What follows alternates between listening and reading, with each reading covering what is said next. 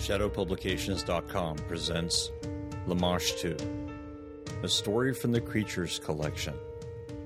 Written and performed by Paul E. Cooley, with music by Kevin MacLeod. This podcast contains adult language, situations, and violence. Listener discretion is advised. Today is Tuesday, March 31st, 2020, which means it's Lamashtu, something or other. Hello, fiendlings, how the hell are you? Okay, so here we are in the final episode of Lamashtu. I hope it's been a fun little trip down memory lane and perhaps a good indication of how much my voice and style of both writing and narration have changed over the years. For me, it's a trip down amnesia lane since I barely remember writing this tale at all. Oh well. In case you missed it, the Derelict Saga has begun its run on YouTube. For roughly 96 days, I'll be releasing a daily episode. So if you ever wondered how many continuity errors there might be in a binge listen, here's your chance. Also, I only do the intro babble once every seven episodes, so it's pretty bingeable. Same house, with nowhere to escape. Apart from providing a few precious minutes of escape for you every week, I have no idea how to help so many people out there who need help, especially when I too am facing potential financial doom and am concerned like hell for my parents and extended family that are mostly in their late 70s, if not early 80s. Anxiety, depression, fear, all of these things can pile up on you pretty easily. Remember, though, it's not just you. We all face similar issues, so talk about them with one another. Admit them. You'll feel better. I promise. And if you don't, there's always liquor. Just kidding. Hey, did you expect mindless optimism from a guy whose tagline used to be, We don't believe in happy endings? Yeah, thought not. I don't know what I'm going to podcast next. I have to dig through the hard drives and see what else might lurk in the dusty bins and bytes of yesteryear. Or perhaps it'll be something that was a Patreon exclusive? Or maybe something newer? Hmm. Stay tuned for that. Regardless, I'm going to get out of here and get back to churning out code and worlds. Be safe, have a great week, and we'll talk again real soon. Here's episode 3, the finale of Lamash The black blanket which once wrapped the mummy lay on the ground. It was covered in a dark, dried ooze and free of sand. The sigils were scattered around the ground, and the caps had been shattered. John's cough was a rattle in his chest. Lamashtu, the diseased one. He shook his head. No, that's crazy, he mumbled to himself. Linton? There was no response from the man's tent. John turned and walked carefully to it. He fought to keep his balance and managed to keep from falling down twice. The third time, his foot hit one of the tent pegs and sent him sprawling to the hard dirt pack. He spit sand and blood. A rattling groan escaped his lips. He turned over and stared up into the sky. Birds soared on the wind. A mixed flock of condors and albatrosses swirled and twirled around the campsite. John's ear caught the sound of their calls. It was nearly a voice. The sun's light seemed to pound into him, but he felt a little better. He rolled to his side and managed to push himself up. On one knee, he stared into the blue sky and watched the birds. The Caral guardians, he thought. Linton! Another cough shook his body and tears of pain flowed from his eyes. He crawled to the tent's entrance and unzipped it. He stared in and blinked. The man was gone. The mummy's body was at the side of the tent, but there wasn't much left of it. The dried, desiccated flesh had turned into a puddle of liquid, leaving old bones behind. John wiped blood from his mouth. Linton's clothes were ripped, torn, and spread atop the sleeping bag. Strips of flesh had peeled off and adhered to the fabric. John shuffled back from the bedrolls and returned to the sunlight. He walked back to the equipment crate that lay beneath the tarp. The steel box was open. Its contents were smashed. The laptop had been torn in two pieces. Bloody fingerprints stained the plastic and rubber. The sat phone lay at the bottom. The antenna had been broken off the handset, and the plastic housing was destroyed. John blinked at it and fell to his knees. There was no way to call for an evac.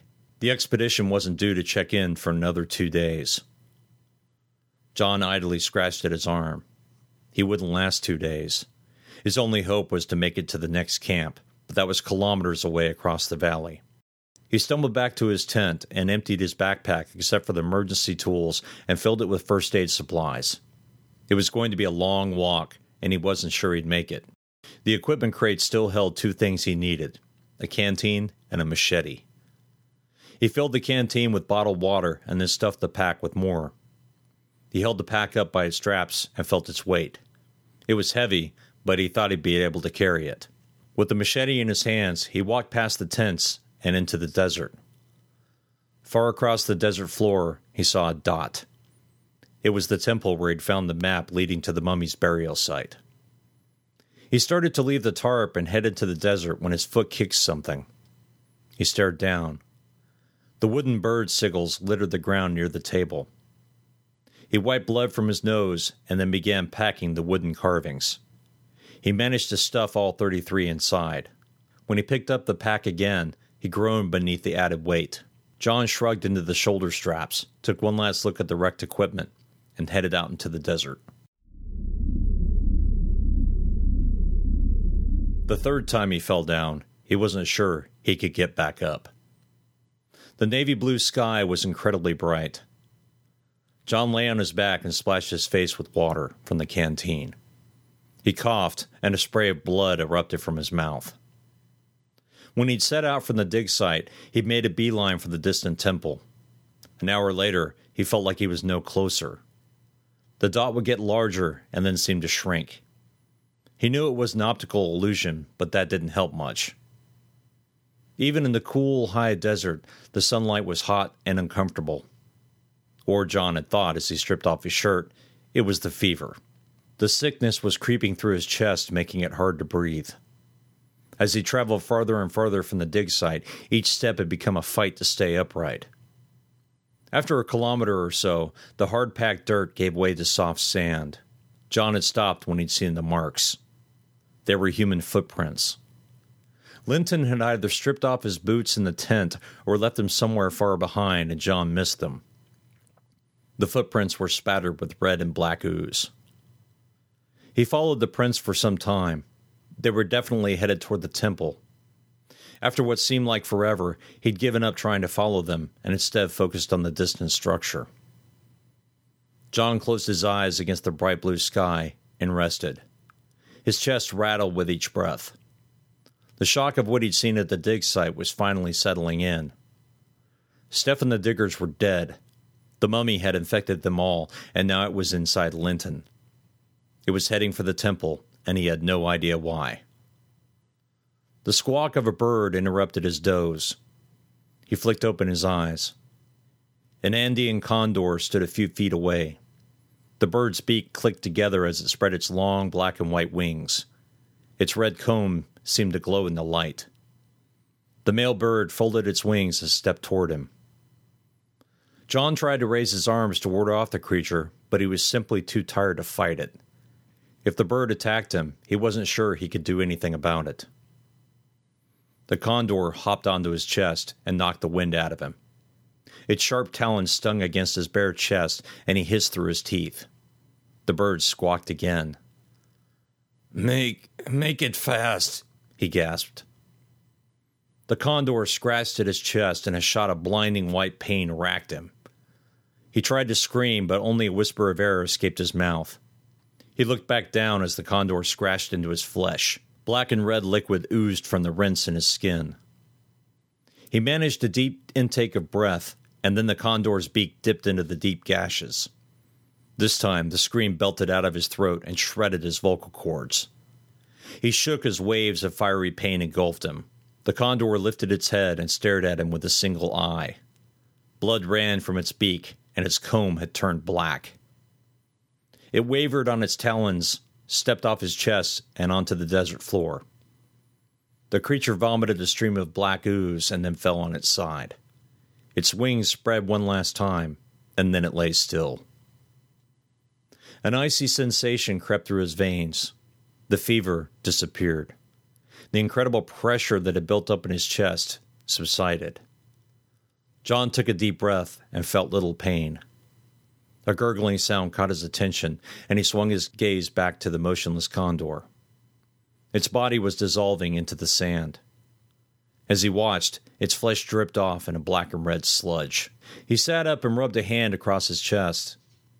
The rents and slashes were dry, the skin puffy and white. The desert erupted in bird squawks and keening, piercing cries. He looked up and toward the temple. A mix of condors and albatross stood on the desert floor, their heads all turned to the side. Their collective gaze skated over his body, and their heads bobbed as one. He tried to stand and managed to find his feet. The burning fever had abated, leaving him feeling cool and calm. The pain from the bird's ministrations was a memory. He rubbed sand off his bare chest and stared at the mixed avian flock. The birds turned from him and stared off into the distance. John looked out into the desert. The temple was closer than he'd thought. Through the heat shimmer, he could make out its rough, triangular shape. He bent to pick up the pack and stopped. The bird carcass was nothing but bones. Its yellow beak had fallen off the skeleton. It seemed to glow in the harsh sunlight. He didn't know why he did it, but he reached down and grasped it between his fingers. The beak felt warm and slick. He slipped it into the pocket of his jeans, strapped the pack to his back, and stared at the temple. The flock turned to him and spread apart. With tentative steps, he began walking again. The birds on either side of him bobbed their heads as he passed. John found his pace and continued putting one foot in front of the other. The flock took flight behind him, and the desert echoed with their sharp, keening cries. He wiped cool sweat from his bow and loped toward the temple. A flush of energy started in his chest and slowly spread across his body. His steps turned into a run, the backpack slapping against him in time. The temple was up ahead. So was Linton. John pulled the machete from his belt, the rustle of bird wings at his back. The temple's yawning mouth beckoned him. It had taken diggers weeks to remove millennia of dirt, rock, and rubble to expose the entrance.